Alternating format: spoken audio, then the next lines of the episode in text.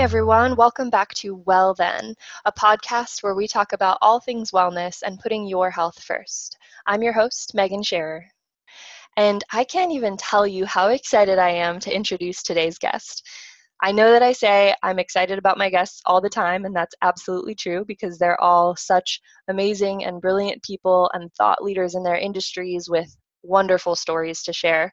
But today's guest is really special to me because he's somebody that I can totally geek out on nutrition and functional medicine and all things wellness with for days on end. Um, so I'm really, really, truly excited to introduce our guest today, Dr. Will Cole, leading functional medicine expert who consults people around the world via webcam at drwillcole.com and locally in Pittsburgh, Pennsylvania. He specializes in clinically investigating underlying factors of chronic disease and customizing health programs for thyroid issues, autoimmune conditions, hormonal dysfunctions, digestive disorders, and brain problems. Dr. Cole was named one of the top 50 functional medicine and integrative doctors in the nation and is a health expert for Mind Body Green and Goop. Dr. Cole is the author of the upcoming book, The Inflammation Spectrum, in which he explores how inflammation exists on a spectrum within the body, the various systems it can affect, and how you can discover your individual food triggers to overcome chronic inflammation. He is also the author of Ketotarian, in which he melds the powerful benefits of a ketogenic diet with a plant based one. This guy has so much powerful wisdom to share, and I am so excited for you all to hear from him today. All right. Hi, Will. Welcome to the show. Thank you so much for being here. Oh, my goodness. Thanks so much for having me. I'm excited to talk with you. Me too. I, um, you know, I have a background in holistic nutrition and definitely geek out about all things health. And you are somebody I, I very much look up to in the wellness space. So I'm excited to um, pick your brain a little bit and, and get uh, our listeners to hear more about you and, and your background and the work that you do. Yeah, I, I, I geek out about it too. So we're we're in good company, and I'm sure everyone's gonna love this. Perfect. Well, so for anybody who's listening who this may be a new frontier for them, can you just kind of briefly explain what functional medicine is? Yeah. So um, I am a functional medicine practitioner. I primarily see patients online. So we primarily have a virtual clinic where we do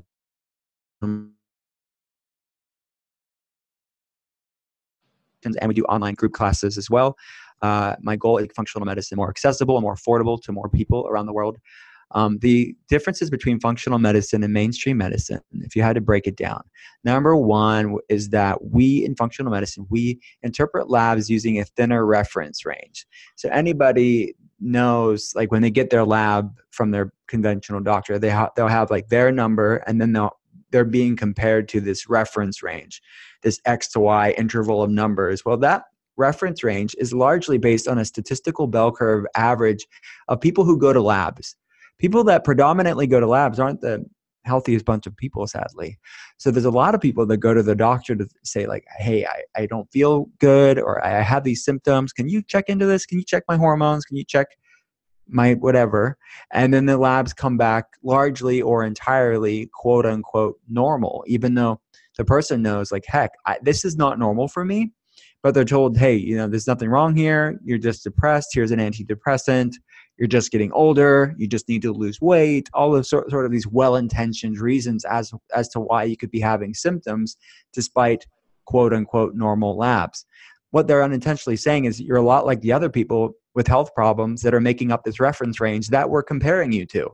So, in functional medicine, we're taking people with health issues out of the reference range to compare you to optimal, vibrant wellness, which is a much thinner range within that larger reference range that the lab is providing to actually look at the gray areas, to look at the spectrum of optimal health to health problems. And then the second thing we do in functional medicine is we run more comprehensive labs to get to the root cause of why people are going through health issues. So, based on a comprehensive health history that we start with, we find out what labs are the most relevant for you. So, we're not over testing, but we're not under testing either. We're being comprehensive, but still being practical and cost effective. So, this is where a good health history is so important.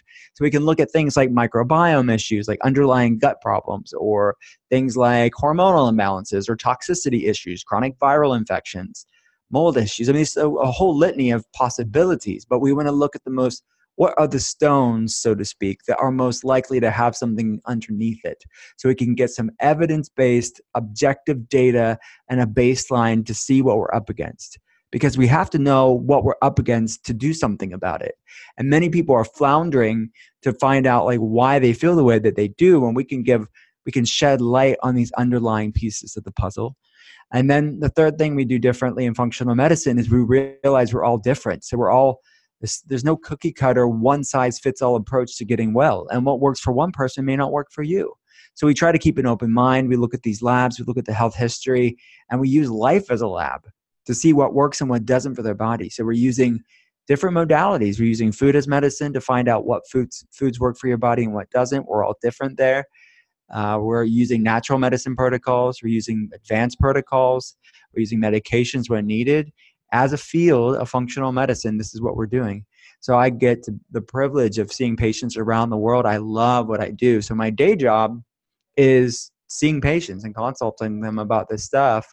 Uh, where I get to talk to people in all different parts of the world that I probably never get to visit personally. But through the power of the internet, we can be that functional medicine coaching and providing them that clinical experience that people so desperately need. Uh, so in so many cases. I'm so so glad that you dove into that because that was one thing I really wanted you to explain to people is the major differences between the, the functional medicine approach to chronic illness and disease and the more traditional Western medicine approach, um, which you know so many people get sort of caught in this hamster wheel or, or lost in the system of and never properly diagnosed with the the symptoms um, that they're experiencing.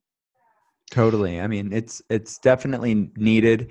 Um, when you look at the ubiquity of chronic health problems, it's growing by leaps and bounds, and we need to do something different to see something different. And people are looking at the system from us; it's just unsustainable, uh, right. both on a global economic level, a national economic level, but also a personal economic and just quality of life level. This is unsustainable. And I'm sure this is a much bigger conversation and kind of a, a loaded question, but do you have any um, like personal opinions on, on why the system is the way that it is? Because functional medicine makes so much more sense. Like it just makes sense to look at the whole person and everything that's going on with them on every level rather than just putting band-aids on problems. So why did our medical system evolve this way? Yeah, I think it is. That's a mm-hmm. big question with a Huge, uh, lot of yeah, different. There's yeah. a lot there's a lot of different moving parts to it so it's not a simple answer and i can't encapsulate all the moving variables in uh, you know a couple minutes and i'm by no means an expert on you know the economic reasons the political reasons i think it's a lot of different reasons but bigger thing is is that functional medicine is largely moving into the mainstream like never before. The Cleveland Clinic has a functional medicine center. Many mainstream hospitals and medical centers have functional medicine centers and integrative medicine centers. So we no longer can be ignored because the Cleveland Clinic, the amazing Cleveland Clinic, and other institutions like it, uh, know they are their allegiance is, are to their patients, mm-hmm. not not to a system that's not working for us. So we need to wake up and realize this is not just some fringe quack sort of thing anymore. This is mainstream, and we are only mainstream because what they're doing currently isn't working. And this is not just us versus them at all. Another word for functional medicine is integrative. Like, let's come together. There's a place for mainstream medicine. We are not abolishing mainstream medicine. We are not replacing mainstream medicine. We have amazing advancements in surgery. There are life saving medications when needed. But we're just asking the question what is their most effective option that causes them the least amount of side effects? And for some people, medications are needed and it fits the criterion. And for some people, surgeries are needed and that's life saving. But there are so many examples with under the umbrella of chronic health problems, autoimmune conditions, that there isn't an option for people other than a growing prescription list. Yet that's and that's the only option that's given to them in conventional medicine. So the Cleveland Clinic with the functional medicine center there, us in private practice are coming together as well to say, look, let's offer people options that are effective, that are low cost, and also sustainable because as the person's getting healthier, they're not paying for their disease anymore. Mm-hmm. And that saves the insurance industry lots of money. And I think more and more of these big uh, monolithic corporations and sort of these um, the relations that, relationships they have with the modern healthcare system they'll start to evolve but i think there has to be like it's going to take a long time. Uh, it's there. It's very very slow to respond because. But in the end of the day, you what you said is true. This is good for the system. It's good for the person. It's good for all people all around. Um, and you know, I, I, I think in the same way, it's still good for the pharmaceutical companies too. It's still good. There's still a place for medications. And right. I think if we're all in the place of getting the person better, you shouldn't be over prescribing medications anyways. So I think that there's there's never going to be an, a complete absolution of pharmaceutical industry, nor should I think there should. I don't think they should be abolished. I think that there's a place for the free market and a place for place for people having options. Not everybody wants to change their life too. There's always going to be people that are customers for the pharmaceutical industry. So there should no one should be threatened. No one should try to be silenced because it's just people trying like trained professionals trying to help people and i really that's that's my message mm, i love that thank you yeah and like you said we, we really are all on the same team at the end of the day yeah exactly trying to help people how did you personally get started in medicine and what made you want to pursue the functional medicine path well well, I grew up in a home that was interested in wellness and health and things like that. My dad was like into alternative healthcare. He owned a gym, like a gold gym in like 80s. Like Oh wow! I, I, thought everyone's dad like walked around in like turquoise speedos and like did the bodybuilding awesome. thing. He was like Mr. Pittsburgh in the '80s and like it like was super tan with like oil all over him, and that wow. was like normal for me like as a kid. So I, that was my upbringing, and I like went to the health food store and like ate different than my friends ate, and then I owned it for myself. It wasn't just something that we did it like at home. It was something that I one owned for myself. And this food evolution that I went through, I talk about it at length in my first book in Ketotarian. Um, but basically, this evolved way that I looked at food. And I formally was trained in in functional medicine because I knew I wanted to get to help people in this way. So I went to an integrative school, Southern California University of Health Sciences in Los Angeles. And then I heard of a guy called Datis Kharrazian, who's still today one of the godfathers of functional medicine. And it's so funny that I've never met him, and I, I, talk about him on podcasts and things like that. But it's it's so funny that I still haven't met him. But basically, he's one of the godfathers of functional medicine. He'd gone to my school. He was older than I was, and he was talking about this field of healthcare called functional medicine. And um, it's really the best of both worlds. It's this marrying of the best of conventional medicine, which is being evidence based, and the best of alternative health, which is getting to the root cause and healing somebody and using um, whatever means like possible to be effective but not causing side effects. Um, so that's uh, what how i came into functional medicine formally but all of that was informed with like my upbringing and my perspective on health and wellness and food and all of that stuff. So now all these years later i get to consult people around the world. It's super like a humbling um, I love it. I love coming to the clinic every day with my team and just saying, like, look at all these amazing people around the world that we get to talk to, um, to deal with these health issues, to be uh, beside them, proverbially speaking, and um, helping them through this and running these labs. I, I, just love it so much. So, and I love writing about it too. So that's where my books came into play as well. Uh, so I wrote Ketotarian, and I wrote my new books coming out uh, this fall.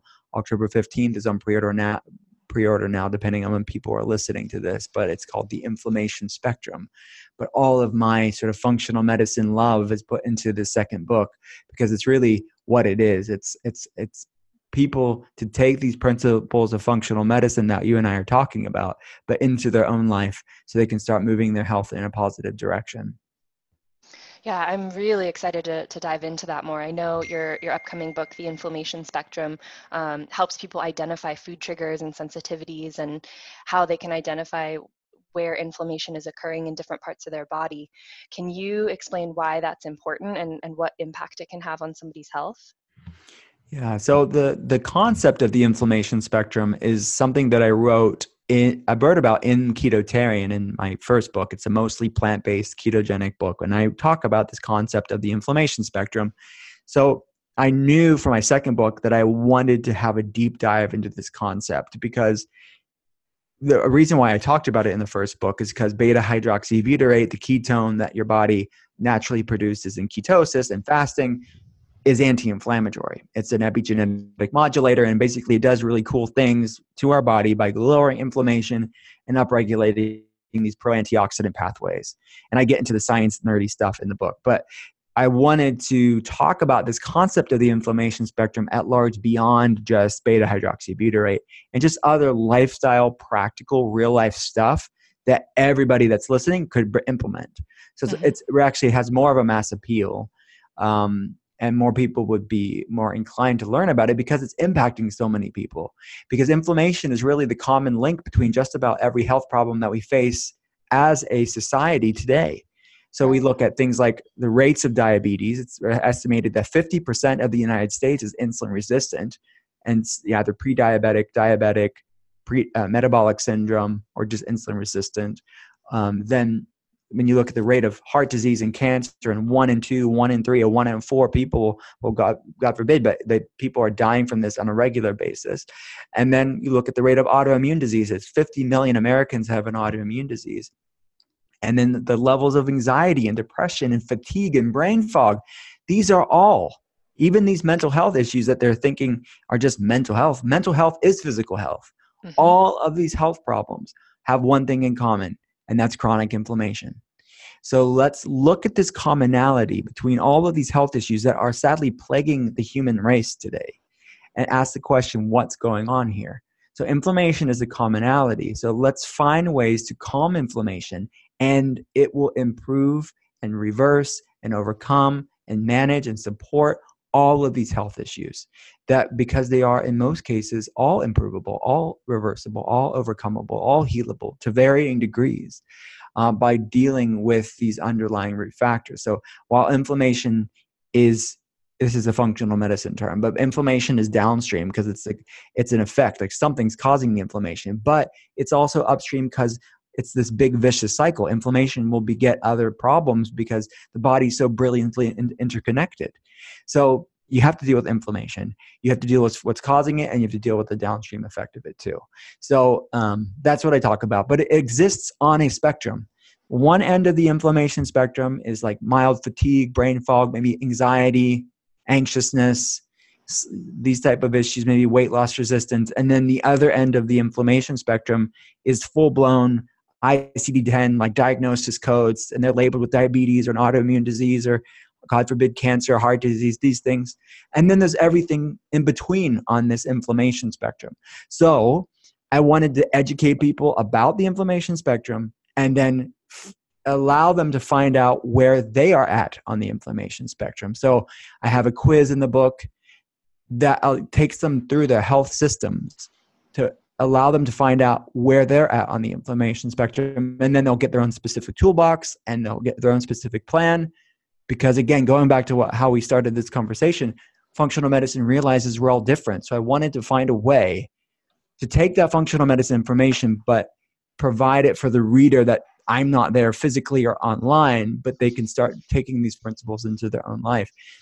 So beyond that all of that stuff the second part of the book is really to f- allow the reader to find out what their body loves and what their body hates and we're all different. So this sort of experience and experiment for the person to find out what works for their body is really the second part of the the book. And because when people know that they have food freedom. They they have life freedom. They're not bound by another diet diet dogma or food shame. They can really can overcome that and transcend that to really just know, hey, I love feeling great, and now I feel so, so great that I've because I've calmed inflammation. That I love my feeling great so much that I missing that food is not even a thing.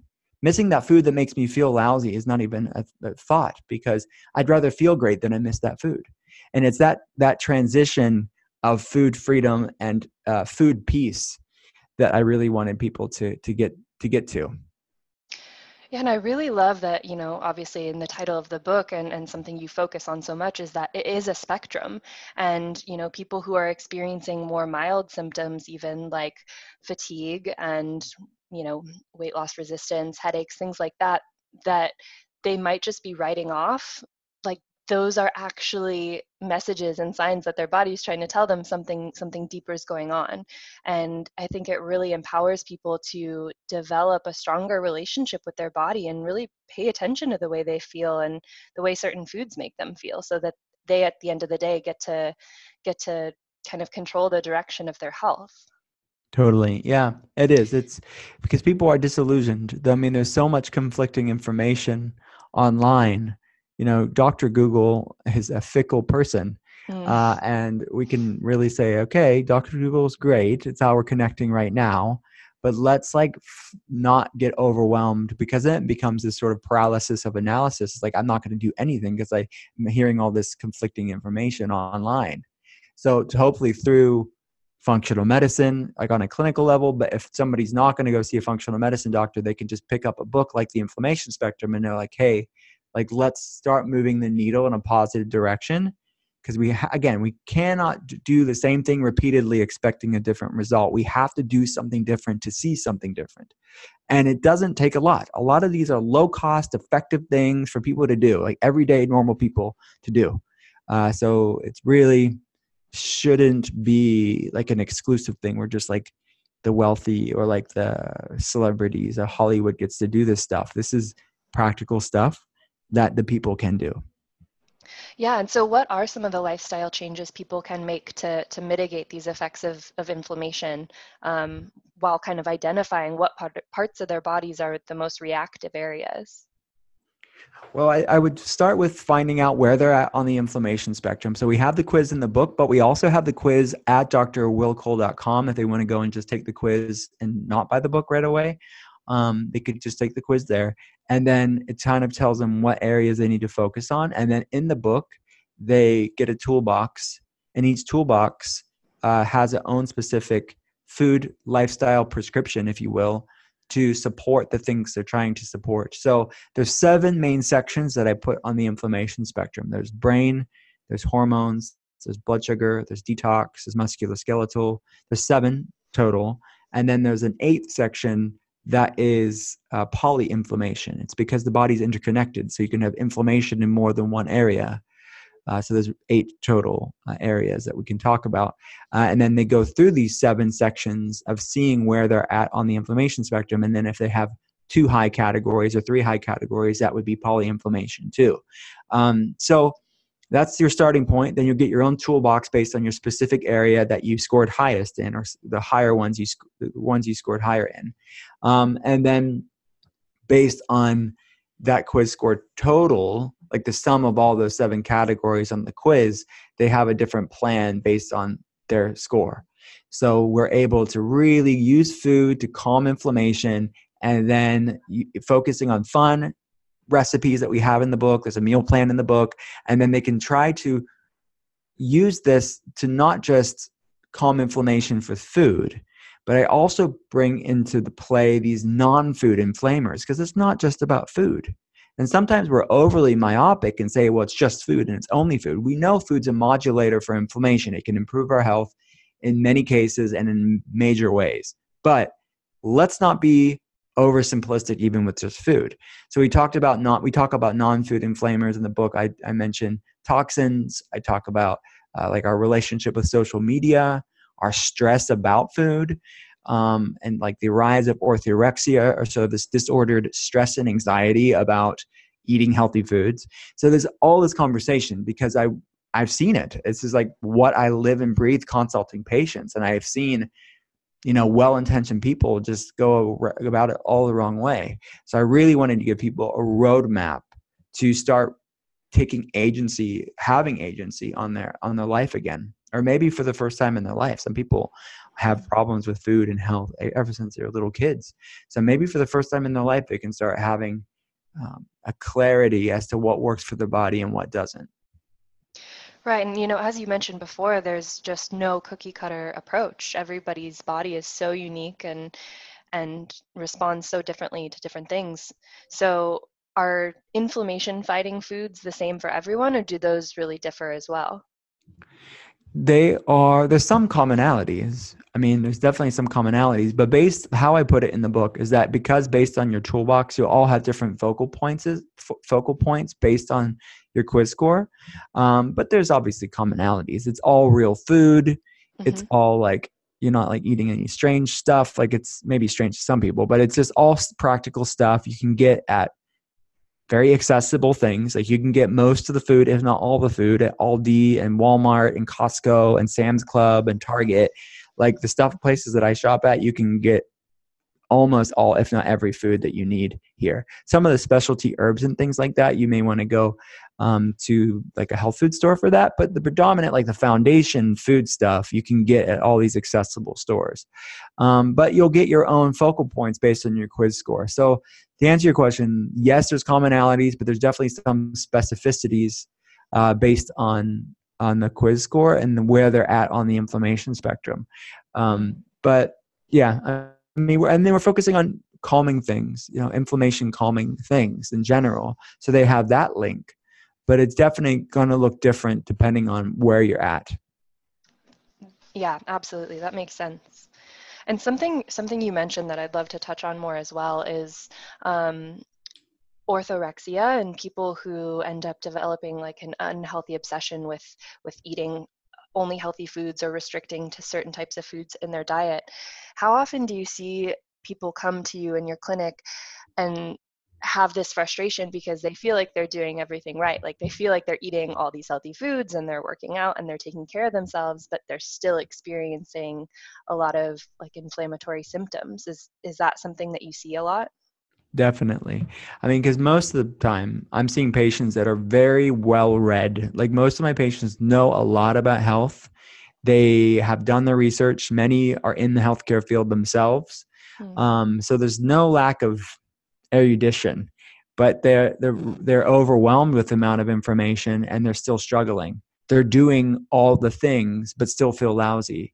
So I'm used to difficult cases. And because of that real life, like physiological, no doubt about it, real health problems, that can create this mental, emotional trauma.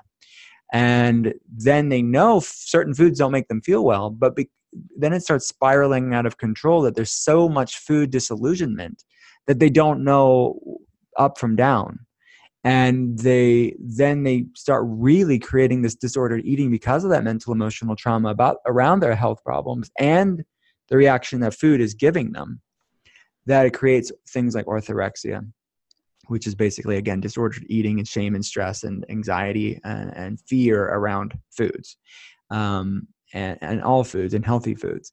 So we need to not only heal physiological issues like the problems that oftentimes cause us in the first place but we also need to heal the mental emotional trauma which by no means is a quick fix and by no means is this like a simple answer. But we have to look at the, this person this this person that's going through all this heavy stuff we need to look at them as a whole and look at what this is going to take to not only heal physically but heal mentally and emotionally and spiritually. Um, so this is uh, our work. This is what we do for our patients.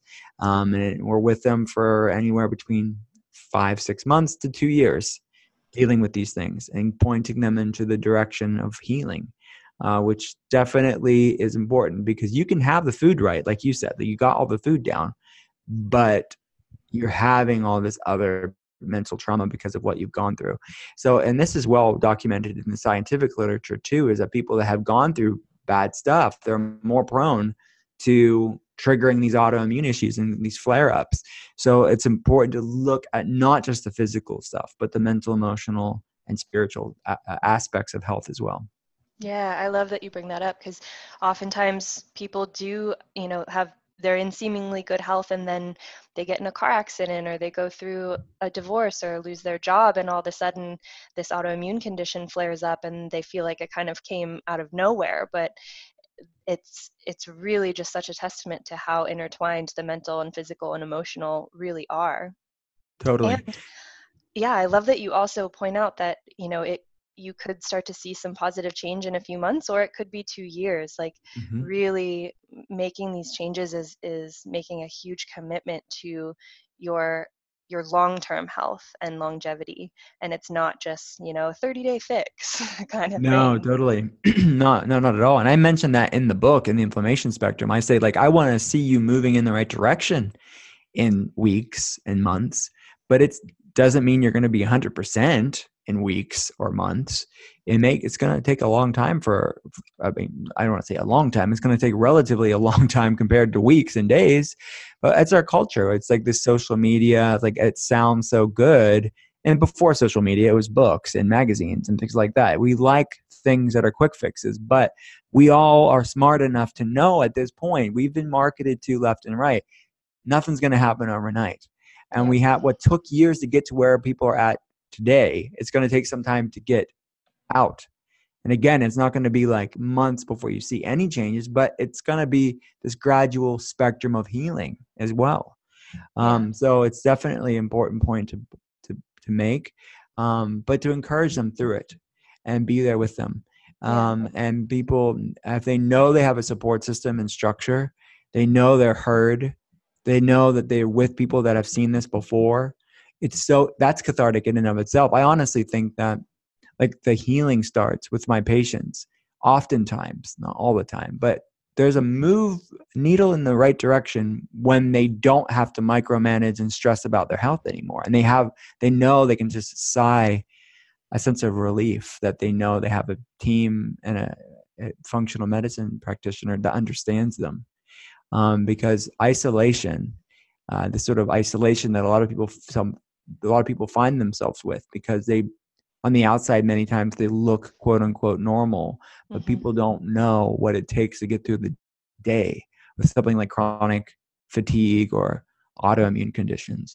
So it's um it's really healing to know that this is part of the journey and you have people that understand you around you yeah absolutely that is that's crucial especially when it comes to those invisible symptoms that people can't see from the outside and and you feel like you have to justify that you're not feeling well that that can be that can be traumatic in itself. Oh definitely definitely.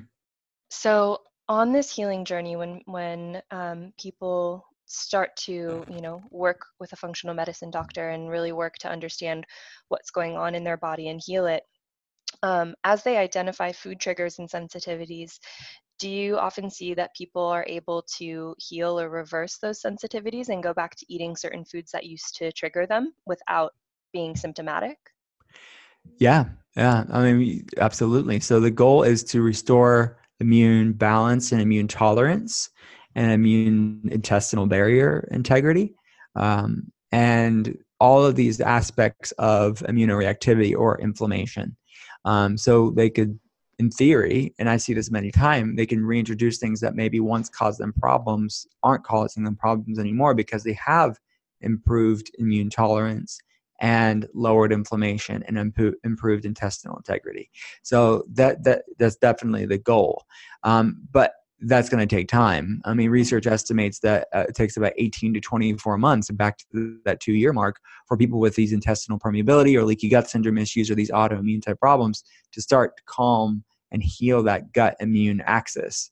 When you're talking about inflammation, inflammation is a product of the immune system. And it's important to point out that inflammation is not inherently bad. It's balance that's that's that's important. A lack of balance is a problem. So it's the Goldilocks principle. We need immune system to, to, to produce inflammation to fight viruses and bacteria and heal our body, but we don't want inflammation out of balance. So that's the problem with all those health issues that I mentioned. It's not inflammation inherently bad; it's inflammation out of balance that's not good. So, um, so to heal these cascades, because when you talk about inflammation, 75% of the immune system, and inflammation is a product of the immune system, 75% of that inflammation or that immune system resides in the microbiome in the gastrointestinal system. So there's a lot of gut centric inflammation that we have to talk about in general as a society. And I talk about it in the book to really educate people on what's actually fueling a lot of people's inflammation. Um, so yeah, it's it's takes time. Um, but without a doubt, there's so much power that we wield with lifestyle choices in overwhelmingly the majority of cases. Mm. That's, I think, reassuring for so many people because I think, like you said earlier, people do get to the point where they're like, you know what, I'd rather eliminate a food if I know that I'm going to feel better without eating it.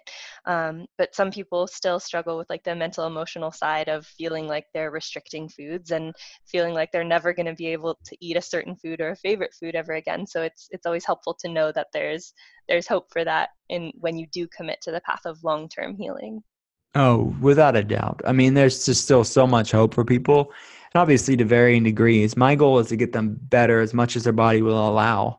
And some people it's you know 30% some people it's 70% some people it's 100% but any step in the right direction is better than staying the same or getting worse which mm. is most people's destiny in that sort of system of well there's nothing you can do about it. Just just take this pill and see you later.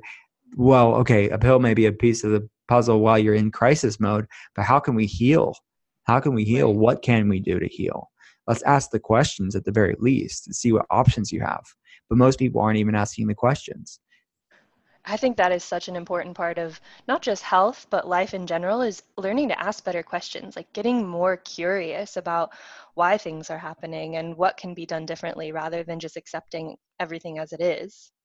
Certainly. Yeah, totally. I, I that's absolutely what I why I write what I write and I talk about what I talk about to just spark curiosity as to like what are my options in my life because this is beyond healthcare. This is life care. This is just like how how is your quality of life, and let's start doing things to start to elevate it. Yeah, and you know, a big part of what we talk about on this show as well is that that exact concept that it's so much more than just what you're eating or your health like there's so many aspects that go into living a really full and vibrant life and one thing we talk about a lot is mental health um, I know you mentioned that earlier, and I think I might have seen, I get the Mind Body Green emails, and I think I might have seen an article come into my e- inbox recently that you wrote about foods that support mental health. Um, mm-hmm. Can you share some of those with, with us and how food can impact mental health in a positive way? Yeah, certainly. Yeah, I love Mind Body Green. I've, writ- I've written for them for years, and they're good friends of mine. Um, the I, I don't know exactly what article you're talking about. I've written like a lot, but basically, I think it's there's. I, I, I saw on social media they posted one about anxiety, but let's just talk about mental health in general and foods because it's so important. So our brain is 60% fat, right? So in 25% of all our body's cholesterol is in our brain. So you have to focus on healthy fats uh, as a foundation. It's not the only thing you have to do, but focusing on healthy fats like avocados and avocado oil and olives and olive oil wild caught fish, nuts and seeds. These are healthy fats to help fuel a healthy brain. Healthy omega fats helps with the phospholipid membrane of our cells, especially the brain, which is rich with these healthy fats. Healthy monounsaturated fats to help with these uh, calming inflammation and restoring healthy uh, cellular function too, and hormone function and neurotransmitter function.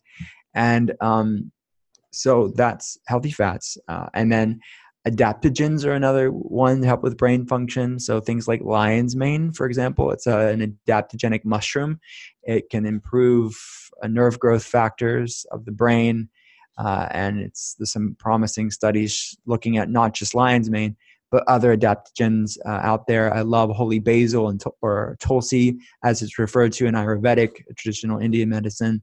Uh, I actually put tulsi in a formula that I I collaborated with uh, Agent Nateur. I don't know if you heard of Agent Nateur. They are like a natural beauty line, but they have mm-hmm. their only supplement. I formulated that for them. Uh, it's called uh, Holy Youth. It has marine collagen and holy basil, which is the adaptogen, spirulina, which is the superfood, and pearl, which is a, another traditional Chinese medicine um, adaptogen as well. Um, so that, that's great for the brain. I love superfoods like that, and spirulina is fantastic. Marine collagen is great for the gut-brain axis and providing the body clean protein, which is building blocks for a healthy brain. Um, and uh, yeah, so those are some some things that I love for the for the brain. Uh, but I could go on and on forever about right. it. But th- those are some things to, to consider. Yeah, and I love that. Like I am the same. I could go on and on forever about all the foods that that can help support our health, our mental health, our physical health. But I just love like reiterating for people how like you really do get to be in the driver's seat. Like you get to go and and find these naturally occurring herbs and foods and supplements that can support your health in a positive way rather than mm-hmm. um, kind of just being a victim to symptoms that you experience. Right. And they should start there. They should start yeah. there and then give it time. And then from there, there's a place for medications when needed. But I think they have to start with the foundation. Otherwise, they um, they don't know what their body can do on its own if they don't give it the chance. Yeah, absolutely. Um, so one thing I, I want to touch on too, you mentioned earlier your first book that you wrote, Ketotarian, um, and I think that you know, as with everything else that we've been talking about, there's so much conflicting information out there, especially on Google and social media about different diets and lifestyles and ways of eating. And I think that even with all the information out there, still, when a lot of people think of the keto diet, they think bacon and butter and lots of other high fat animal products. So, can you explain what, what your approach to the keto diet is with Ketotarian and why it's effective? Yeah. So, I, I um, this ketotarian was really born out of my own personal experience, and I talk about it in the book. And then also seeing I, have co-hosted Keto Talk, which is a podcast for the past two years, um, and I've seen how to do the ketogenic the right way and the wrong way, and then also seeing patients, tons of patients that do the ketogenic diet, and that's certainly not the only type of patient that I see, but it's a lot of patients that are again into the health and wellness and biohacking, and they're experience experiencing with different macronutrients and fasting and they're well-read people. So i've seen what works and what doesn't in a lot of people and then in my own life uh, so I wanted to get the benefits of ketosis, which is anti-inflammatory beta hydroxybutyrate again i mentioned earlier but it works on these pro-inflammatory pathways like nf-kappa b and cox2 and the nlrp3 inflammasome basically calming inflammation and upregulating these pro-antioxidant anti-disease uh, pathways like nrf2 pathway the ampk pathway. Uh, so that's fantastic. Let's do that. But let's do it without eating bacon and butter all day long and consider that a long term sustainable diet for most humans on the earth. It's not going to be for most people. Right. Uh, and then the long term impact that that's going to have in the gut microbiome, which largely, not entirely, but gets its diversity from um, fiber from vegetables. Uh, and uh, the impact that can have on your uh, the I love the fact that ketosis can improve brain function and become a fat burner, gain metabolic flexibility. So basically, let's get all the awesome health benefits of ketosis, this fat burning, brain boosting, inflame, inflammation calming, cr- uh, cr- uh, craving crushing modality. Let's do it without doing it dirty keto way. So let's go keto clean keto way.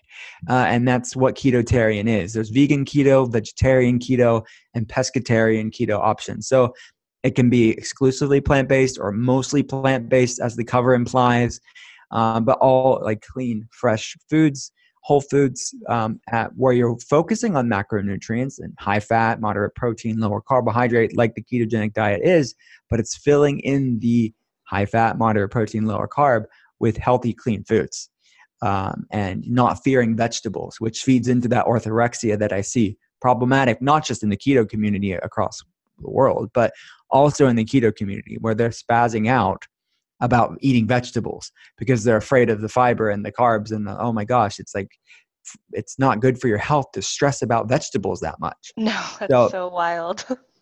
it's a problem. I mean, yeah. it's a problem. So uh, let's just do keto clean way. Let's teach people. Let's educate people.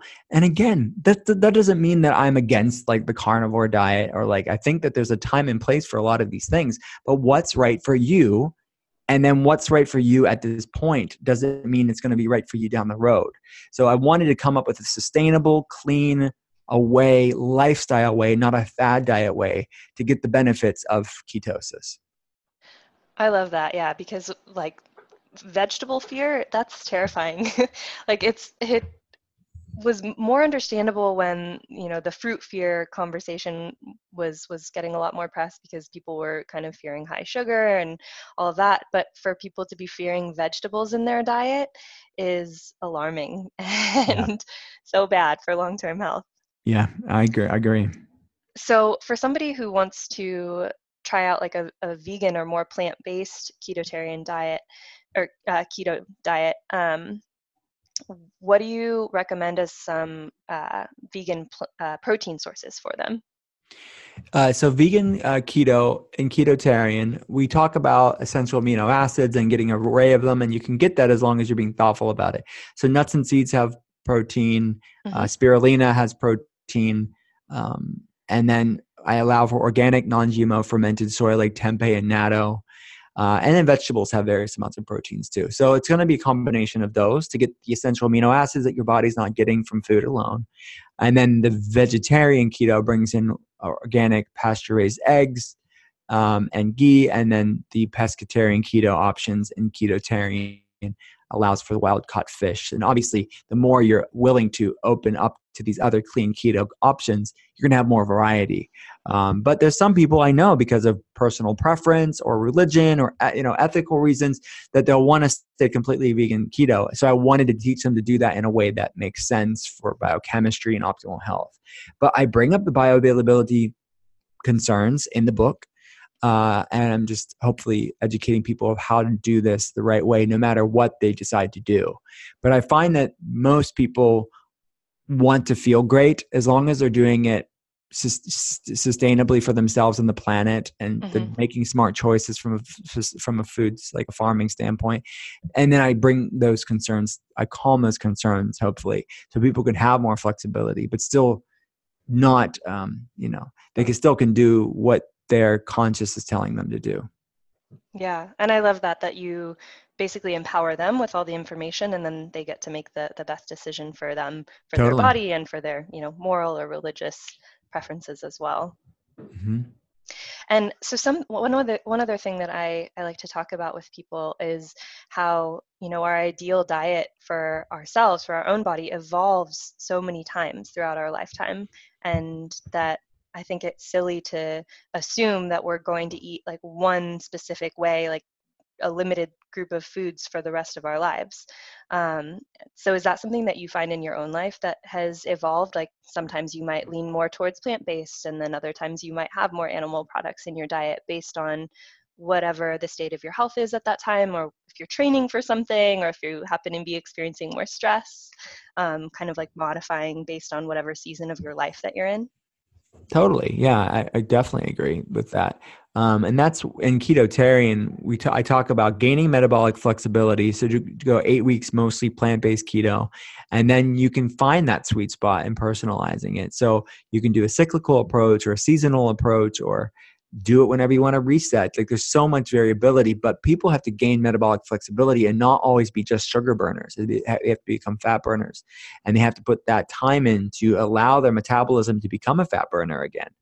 Um, but after that, then people can find that grace and lightness, which is really the message of the inflammation spectrum. Um, my second book is because people need to regain that food peace uh, and not be so stuck on one way of eating for the rest of their life.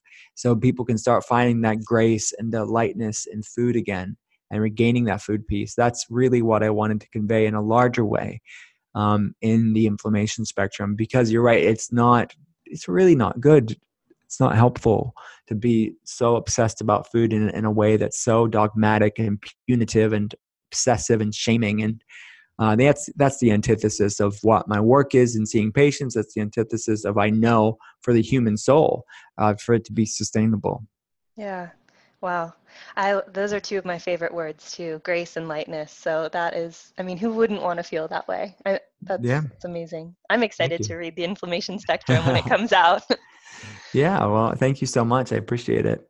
Yeah. So the last question I love to ask people who come on the show is, you know, besides all the things that we've been talking about today and um, inflammation calming foods and habits, what is one other wellness habit that you swear by or can't live without? Hmm. I have been doing. I, I I've always done this, or I've done this for years, I should say. Um, time different time restricted feeding like windows, like different types of intermittent fasting. Um, and I've been playing around with this 22 to 2 fasting to eating window, what they call OMAD or OMAD, O M A D, uh, one meal a day. Mm-hmm. Uh, and uh, you don't, I don't recommend everybody do this all day, every day. It's definitely not what I'm saying, but I've been experimenting with this. I talk about it uh, in the inflammation spectrum and ketotarian, different ways to do this. Um, but it's a way to sort of enhance the anti inflammatory benefits of fasting to increase autophagy or cellular recycling, sort of anti-aging, anti-disease pathways. Um, so that's what I've been doing, where I will just drink um, Earl Grey tea. Earl, and Earl Grey tea has bergamot, which is a citrus from Calabria in Italy, and it's been shown in the scientific literature to upregulate autophagy pathways. So the, with the bergamot, the polyphenols in the black tea of Earl Grey uh, tea, uh, plus fasting increases autophagy, ketosis increases autophagy. And so I'm fascinated by that. Uh, that's like a, a wellness routine that I really am enjoying lately. Um, and I also have this cinnamon tea with bergamot in it as well, like for people that don't want. It's not my tea. What am I saying? These teas are from Pique Tea. They're just uh, a great brand. They're friends of mine, but they um, they have like powdered tea. So I have their Earl Grey tea. I have their bergamot tea. I love it. I have my adaptogen with from Agent Nateur, Holy Youth uh, after I'm fasting when I'm fasting because I don't want any additional proteins in it. So I'll save like the adaptogens and the collagens and the foods into that two hour window. But I have to make sure that I'm getting enough calories in those two hour windows. Definitely not for everybody, but it's sort of a deeper fasting protocols that I'm, I'm fascinated about right now. Oh, that's so cool. I mean, I feel like I could talk to you for days and just geek out about, about all of your knowledge on this on this kind of stuff. It's amazing. Well, thank you so much. Yeah, thank you for sharing. So, um, I know you mentioned your your new book comes out um, October fifteenth. So, where can people find the book? Where can they find you um, if they want to find out more about working with you or just following uh, what you're up to? Yeah, th- thanks. So everything's at drwillcole.com. That's D R W I L L C O L E.com. They can get pre-order the book there. You can get the, pre- or, the book on um, Amazon, Barnes and Noble, Indie Books, all the all the book places. Um, and and uh, we offer free webcam or phone health evaluation if people want to see if functional medicine right for them is right for them and get their questions answered. And we offer this new online group class, which I'm super pumped about because it it allows us to talk to 100 people at once. Um, so we're still doing the one-on-one as a day-to-day thing, but once a month we're holding these online functional medicine group classes where we're drop shipping labs to them and able to like have this conversation in a one hour versus what would take 100 hours with 100 people in the class. So I'm really excited about that. All that information is at drwillcole.com. Amazing. We will link all that information in the show notes. So, everybody listening, um, I highly recommend going to his website, ordering a copy of the book, following him on social media, and all the things. Because, um, like I said, there's a lot to a lot to learn, a lot to geek out on, and he he shares some very valuable stuff. So, thank you so much, Dr. Cole, for coming on the show today and sharing all of this and um, having a, an awesome and interesting conversation with me. Yeah, anytime. Thanks again. Awesome. Thank you. And for everybody listening, um, make sure you subscribe for updates if you haven't already on my website, empowered bodies.com. And as always, until next time, have a happy and healthy day.